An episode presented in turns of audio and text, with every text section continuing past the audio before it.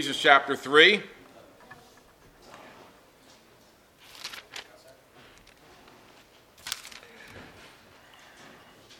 So far in the book of Ephesians, uh, the Apostle Paul has told us, obviously, a whole lot about God. Uh, but it's been centered around this new relationship the idea that in the Old Testament, God dealt with the Jewish people. And now that there's a period of time where this mystery, this curtain was revealed, is opened up, and this new age uh, called the church age or the age of grace was revealed. This was, as I said, a mystery. It wasn't seen in the Old Testament. It is now uh, revealed to the Apostle Paul and the others at this time. And that God would deal and with the church, which is Jew and Gentile alike, everyone who has accepted Jesus Christ as their Savior, trusted in Him for their salvation, would be part of the church. And again, not a building, but the, the living body of Christ, all who believe being part of the church. So we see this new relationship or dispensation or administration, this way of God dealing with his people in this church age. We are it is different than it has ever been before. Before only the high priest could talk to God once a year behind this thick curtain. And now we all have access. That the curtain, the curtain was torn in half from top to bottom when Christ died on the cross. The walls of partition were taken down so that all could access God in ways that had never been before. So, in this new age, in this new period of time, things are, are, quite, are quite different. Uh, let's read in Ephesians chapter 3, starting in verse uh, 12. In him and through him, and uh, in him and through faith in him, we may approach God with freedom and confidence. I ask you, therefore, not to be discouraged because of my sufferings for you, which are for your glory. For this reason, I kneel before the Father, from whom his whole family in heaven and on earth derives its name. I pray that out of his glorious riches he may strengthen you with power through his Spirit in your inner being, so that Christ may dwell in your hearts through faith. And I pray that you, being rooted and established in love, may have power, together with all the saints, to grasp how wide and long and high and deep is the love of Christ, and to know this love that surpasses knowledge, that you may be filled to the measure of all the fullness of God. In this age, according to verse 12, there are no more walls, no more curtains, and that we are, have the opportunity in Him through faith that we may approach God and to do this with freedom and confidence.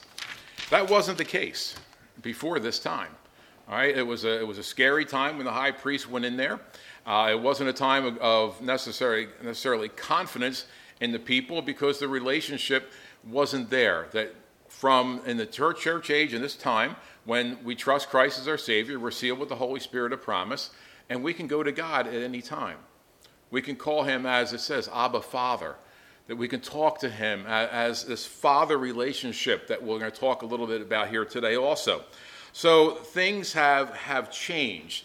And the Apostle Paul is one of the ones who's presenting this change, this different thing to people by, by word of mouth, by, by speaking, by teaching, by preaching, by writing, and letting all of us know all about this. And if we try to, uh, to mix up the Old Testament and the New Testament, we're going to get all confused. We're going to start, you know, uh, sacrificing animals and things in church or whatever it might be.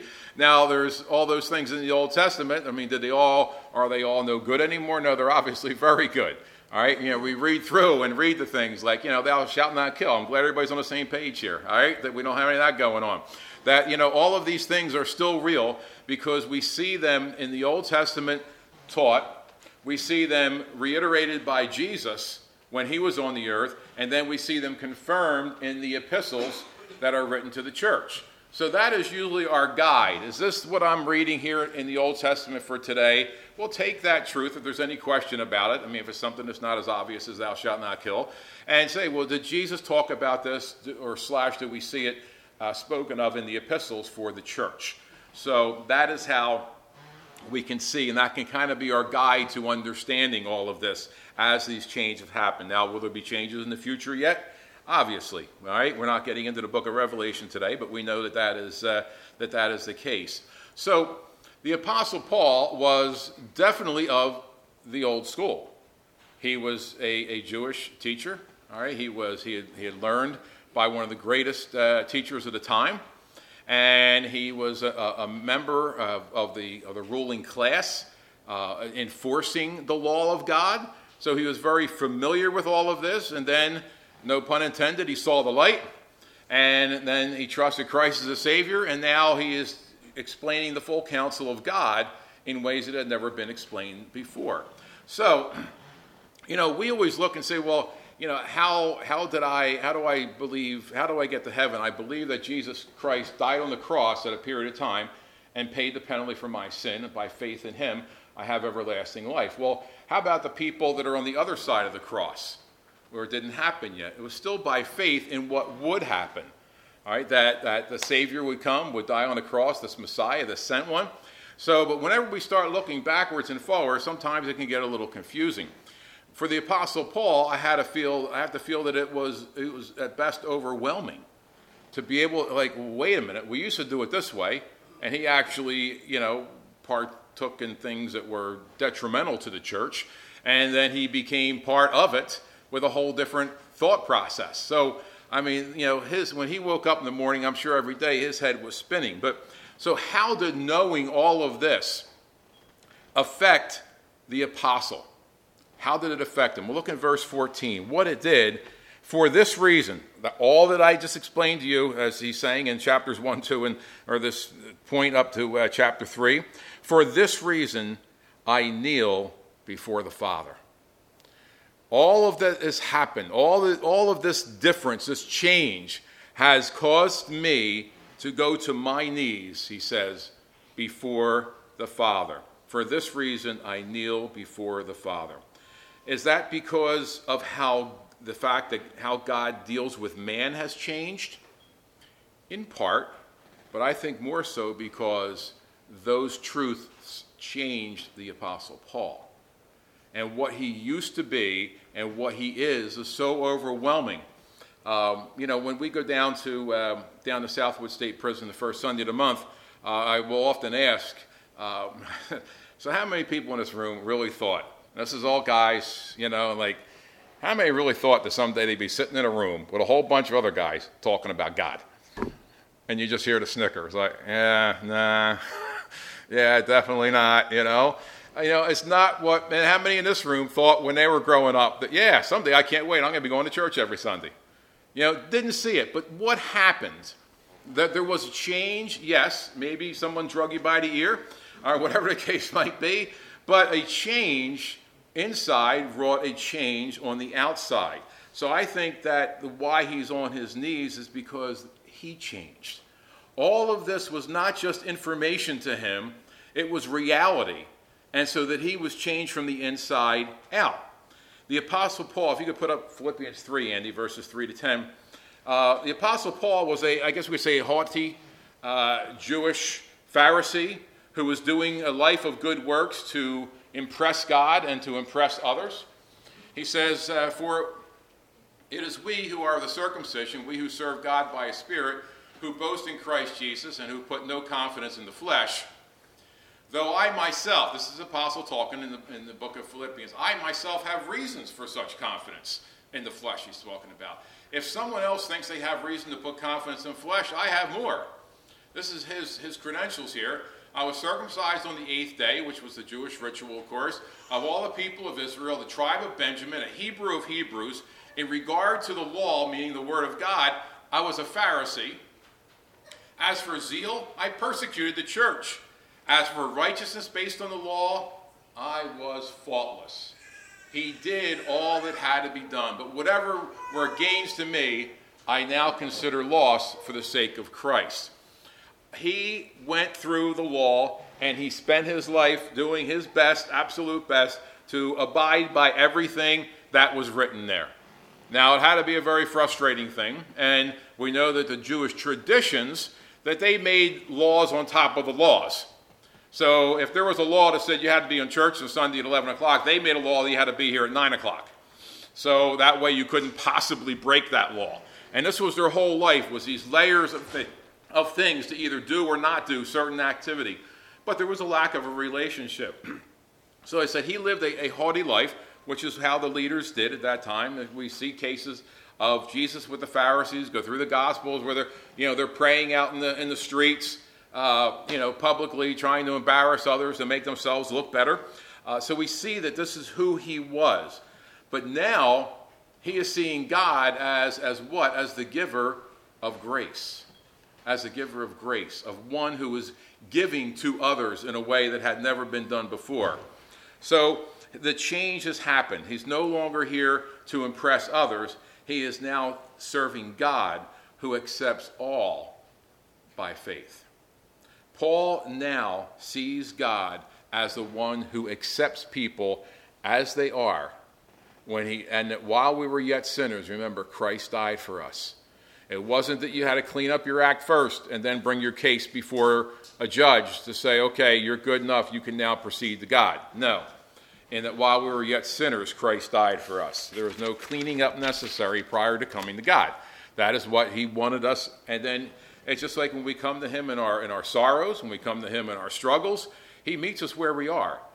He doesn't say, well, you know, if you can catch up, all right, then, then I'll, I'll talk and we'll walk. No, He'll meet us there because that's the best way to give us a crack in the head or a kick in the pants, whatever it is we might need, or a hug, um, you know, whatever gets us going, is to be right there alongside of us. So the Apostle Paul now sees God in ways that he has never seen him before, because before he knew about God, he knew a lot about God, and now he knows God. So there is a difference. I often refer and quote from the book Knowing God by J.I. Packer, although I don't agree with all his doctrine. Um, incredible, incredible book and helped me very, very much in my life. Um, now over a million copies have been sold of this, and um, you know, it's not the easiest read, and uh, you know, so much packed information in it. But it's, you know, obviously the whole book about knowing God. A couple of quotes. Uh, Packer writes, he says, the conviction behind the book is that not knowing God lies at the root of much of the church's weaknesses today. Not knowing God lies at the root of much of the church's weakness today. Not the church's the groups, but the church as a body, as people. He also writes Disregard the study of God, and you sentence yourself to stumble and blunder through life, blindfolded as it were, with no sense of direction and no understanding of what surrounds you. That is what happened. And there are people who know a lot about the Bible who stumble and blunder and bumble and whatever else to get through life because they don't know God. So they're, they're hesitant in reaching out to God because they don't know Him. And, you know, some, we can, you know, if somebody says to me, well, so and so said this, and I was a little puzzled by that. Well, you know what? Yeah, I, this is, you know, relax. This is what they, this is what they meant. All right, why? Because I, I know that person, and if they said that, that's what they were thinking. All right, because you know that person, you know what, what's going on. So to know God is to know Him as a person, to know about His things like His long suffering, His goodness, His grace, to know what He wants in my life is to do a work as He was doing in the apostles' life here, so that I can I can know Him and know Him better he again, the apostle Paul knew much about God, but he didn't know God until he accepted him as his savior on that road that day. Um, like I said, he, he had the background. Look at uh, the verses in Acts 22, uh, verses 3 to 5. More of uh, about him. He says, I am, I am a Jew, born in Tarsus of Cilicia uh, but brought up in this city. I studied under Gamaliel and was thoroughly trained in the law of our ancestors. I was just as zealous for God as any of you are today. I persecuted the followers of this way, that's what Christianity was called at the time, to their death, arresting both men and women and throwing them into prison. As the high priest and the council can themselves testify, I even obtained letters from them to their associates in Damascus and went there to bring these people as prisoners to Jerusalem to be punished. We're talking about the Christians. This is what he did. Go back to the first uh, two screens there, Andy, uh, Jeff. Um, I studied under Gamaliel, Gamaliel, however you pronounce it, uh, and was thoroughly trained in the law. Now, he's talking about being trained in the Old Testament law. And this, this man, Gamaliel, was a, was a doctor of the law that, you know, he obviously that was his life. and you know to go through and as, as he would teach the book of Psalms, he would be able to include all the workings of God through the prophets. You know, taking it back to Genesis, you know, knew knew his stuff. And you also see this man later standing up for Paul. Okay, so that we see, you know, what appears many believe to be a change of heart, and having him later come to God.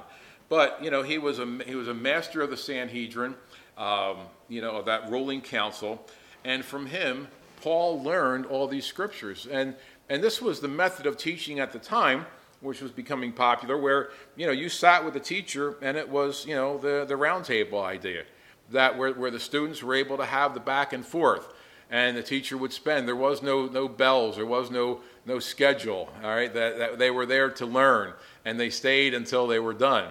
So, you know, his learning, and much was put into this, uh, and especially to be able to have learned from probably the premier teacher of, of, the, uh, of that century. So, the Apostle Paul is proof that, that knowing the scriptures is not all that there is, but it is certainly a tremendous basis for and preparing us to know God that if all you have is a knowledge of the scriptures and not the knowledge of God, obviously you're going to be what the Apostle Paul was a very learned, but far from God, angry dude running around chasing the wrong people down.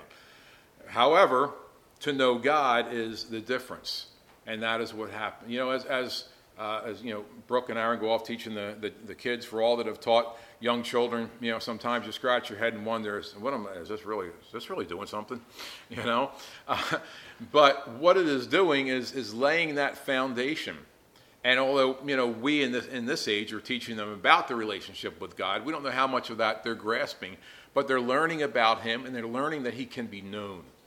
And so these are the things that are able to be in place for them to make decisions to walk with God for the rest of their life. So that is why, is why we do it, why we see it as important, because the actual idea of knowing God comes from, from a relationship, from seeing Him work and, and being aware that He is working. And to say, okay, I, I see what's happening. I see, I see some change in, in my life, or I see some change in, in another person's life. To see where God is, is working, something is happening. Uh, we know Him by submitting to Him. Submission is a difficult thing. We're, we're, you know, we like to be in control. Submitting to God and seeing Him work in His way, in His time, in our lives. Communicating with Him. You know, to be able to go back and forth, to, to give Him our burdens, to cast all our cares upon Him because He cares for us. So that when, when we consider all that God has done to save us and to change us in that changing process, this should move us to prayer, to our knees, which is what he did here. Um, and that will happen at times. There's nothing, you know, particular about the knees. We'll get to that in a moment. But this is why when Paul writes to the people of Thessalonica, he says, pray without ceasing. All right? Don't stop doing it. Keep it going. Because sometimes when things get too bad or too good, we stop the prayer thing. All right? When they start getting bad, you know, then we start kicking it back up again. All right? And if they're good for a long time, and we're like, and you know, like, oh yeah, thank you God, you know, for this. You know, I just hit a home run. That's wonderful, you know.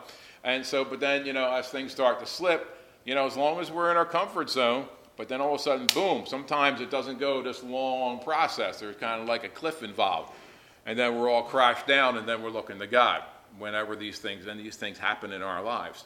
So we pray without ceasing the idea of no matter what is going on, that we're in communication with Him. We're right there with Him. Uh, Philippians 4, verses uh, 6 and 7. Do not be anxious about anything, but in every situation, by prayer and petition with thanksgiving, present your requests to God. And the peace of God, which passes or transcends all understanding, will guard your hearts and your minds in Christ Jesus. Be careful for nothing, but in everything, by prayer and supplication, let your requests be made known to God. He listens. All right? Everything. Bring it all, as, as the old hymn says, bring it all to Jesus. Bringing it all. Lord, I'm thankful for this. And stopping and taking that moment. All right? I mean, it's, it's great we have a precious moment and we, you know, we capture it on our cameras and, and send it to somebody or put it on Facebook or whatever. But, but, and that's good. But take the moment to thank God for that. you know, for that opportunity, for that relationship. So we see that Paul knelt before God. And falling on one's knees um, you know, is, is usually the result of being whelmed or overwhelmed. That something that affects us, either, either by fact or by emotion, whatever it might be, or, or just simply passion or submission, that brings us to that point.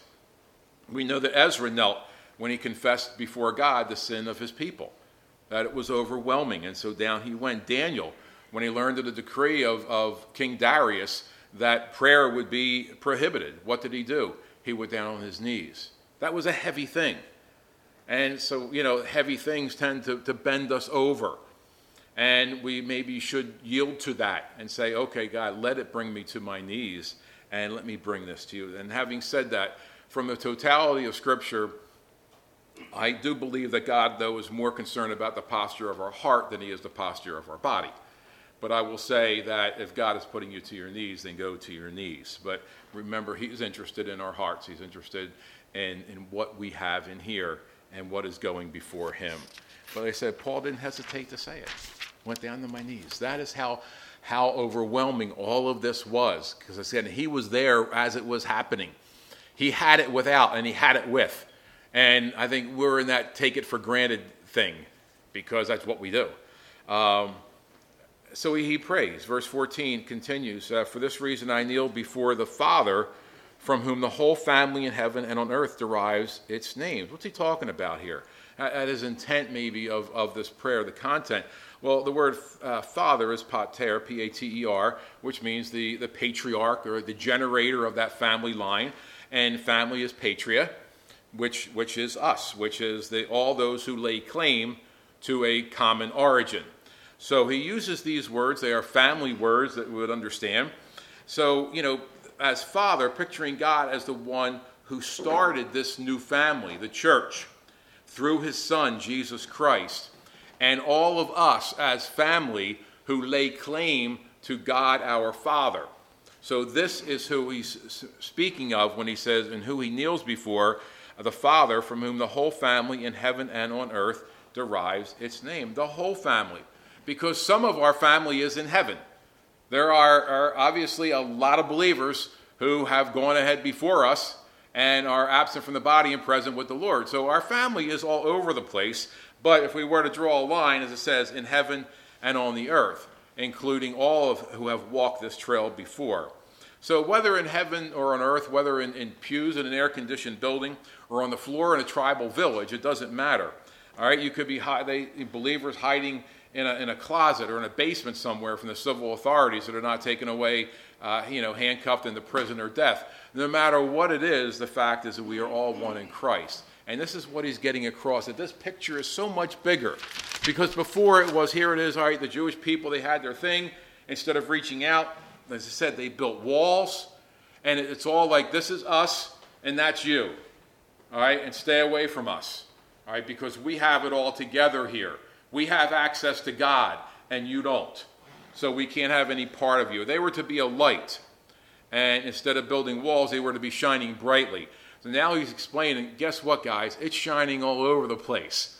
All right? That it's not just here in this one little spot, as he writes from a, from a dungeon himself, as he's writing to people in one particular area or another. He's saying all over, and all those that, that have died in Christ that have gone on before us, all one family, going back to that, that patriarch God who through Christ established this the church, and we are all his family. All that being said, what does he actually pray for? Um, I'm, we're just going to touch on it lightly in case uh, Jim wants to go over it a little bit more uh, in detail.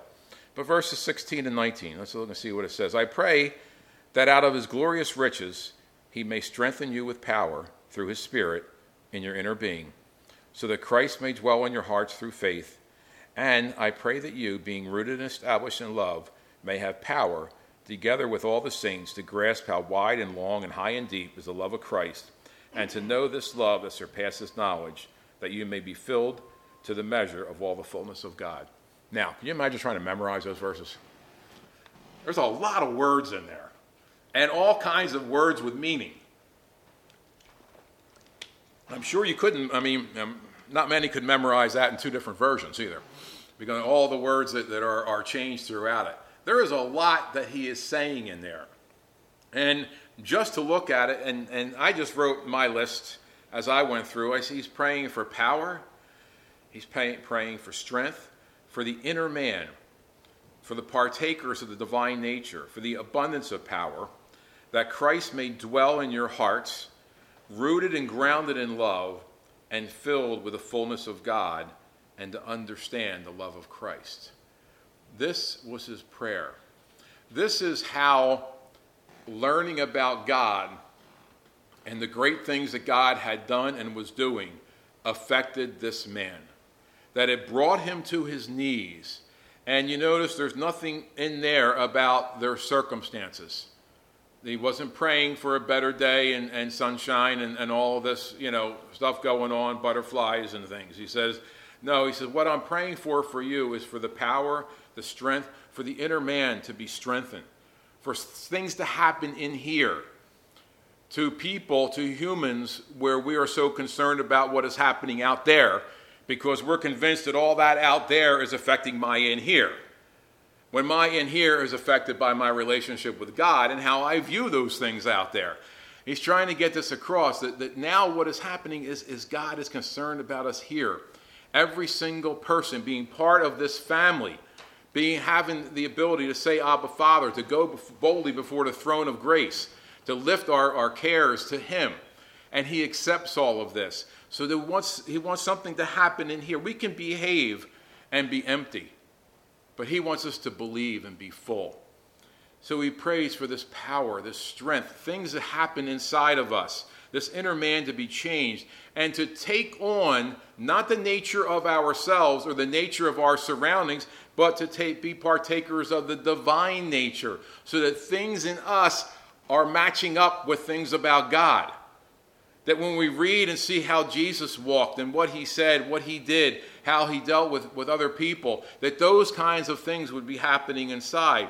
And that Christ would dwell, that this would be a, a comfortable living place right, to dwell, to stay there, to always be refreshed by. That we talked about that word, I think, uh, last year one time, we went on about that, that dwelling. And, and to be, have our roots go deep, to be grounded, but not in our own strength, but to be grounded in love. And what will we be full of? Like all happy and wonderful things and, you know, pretty flowers and butter? No, no, no, no. Filled with the fullness of God. All right? That the God of the universe would be in us in ways that we had not seen before. And mostly he finishes up with understanding the love of Christ. All right? For God so loved the world that he gave his only begotten Son. That the love of God, that the love of Christ to reach out and touch, to be used by him in whatever way the Father saw fit. You know, when I was looking at the verses on prayer and, and the position of prayer, when Jesus was, was praying at the end of his earthly time, where did he pray before the Father? Remember, he went a little further and he fell on his face. And that was how he prayed. So, you know, to have this kind of understanding of what he did on our behalf is what he wants. This is what Paul prayed for. The story of a man who was begging at a train station years ago, and he approached an older man and asked if he had a dime. When the old man turned, uh, the young man saw his father looking at him. He hadn't seen his father for nearly 20 years, and the father immediately embraced his son, and through his tears said, A dime? And he says, My son, I've been searching for you for years so that I could give you everything that I have. Let's pray. Father and God, thank you, Lord. Thank you that we can know more and more about you. I thank you that, Lord, you've revealed yourself to us in a way that we can understand. Lord, all of us with different backgrounds, uh, different, different futures, different understanding levels, Lord, whatever it might be, different ways of learning, uh, Lord, you've revealed yourself in a way that everyone can learn about you. Lord, we give thanks for those that are, are serving in areas, Lord, to, uh, to bring your gospel and, and your Bible, Lord, into the hands and to the minds of people who don't have it in their own language. We pray for that work to continue. Lord, we pray that we would be open to you working in our lives, to you, Lord, that we could be partakers of that divine nature. That, Lord, we wouldn't be dependent upon the circumstances of life to determine our course, but we would be dependent, Lord, upon you and the direction through your Spirit, Lord, in our lives. Lord, so that we could uh, serve you and be used by you in ways that bring you honor and bring you glory.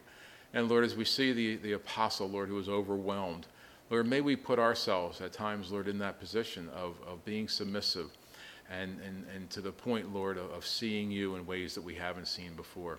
Thank you, Lord, for those that are in this room that, that teach others, that teach children. Uh, Lord, to take the time, Lord, to, uh, to spend and to uh, pass on the truths of your word. Uh, for the parents, Lord, and the many challenges that they face, uh, that they would be godly examples uh, in this world so that their children, Lord, would learn of you through their lives. Again, Lord, I thank you. We love you. thank you for bringing us here. In Jesus' name we pray. Amen. Amen. Please rise as